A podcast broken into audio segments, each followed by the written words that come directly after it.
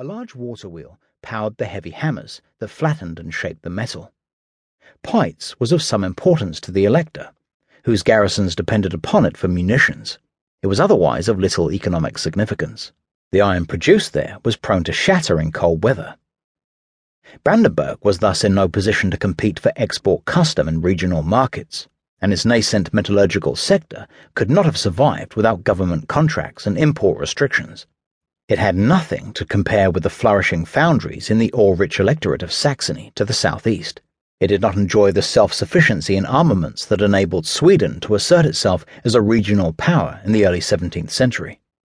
Early accounts of Brandenburg's agrarian topography convey a mixed impression. The poor quality of the soil across much of the territory meant that agricultural yields in many areas were low. In some places, the soil was so quickly exhausted that it could be sown only every six, nine, or twelve years, not to mention sizable tracts of infertile sand or waterland where nothing could be grown at all.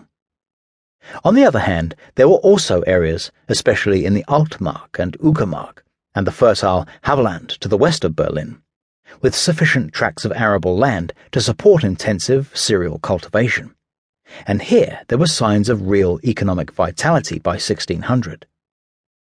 Under the favourable conditions of the long European growth cycle of the sixteenth century, the landlords of the Brandenburg nobility amassed impressive fortunes by producing grain for export.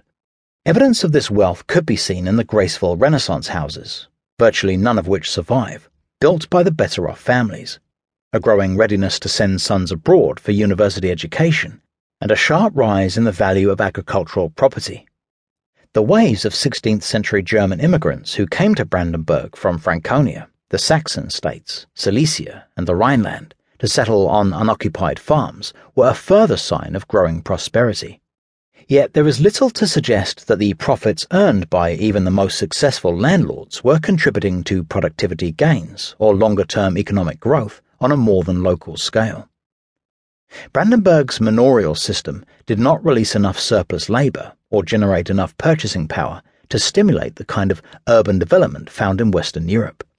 The towns of the territory developed as administrative centres accommodating local manufactures and trade, but they remained modest in size. The capital city, a composite settlement then known as Berlin-Köln, numbered only ten thousand people when the Thirty Years' War broke out in sixteen eighteen. The core population of the City of London at this time was around one hundred thirty thousand. Dynasty. How did this unpromising territory become the heartland of a powerful European state? The key lies partly in the prudence and ambition of the ruling dynasty. The Hohenzollerns were a clan of South German magnates on the make.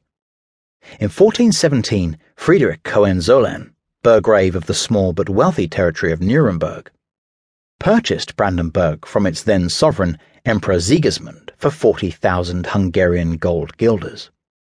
The transaction brought prestige as well as land, for Brandenburg was one of the seven electorates of the Holy Roman Empire, a patchwork quilt of states and statelets that extended across German Europe.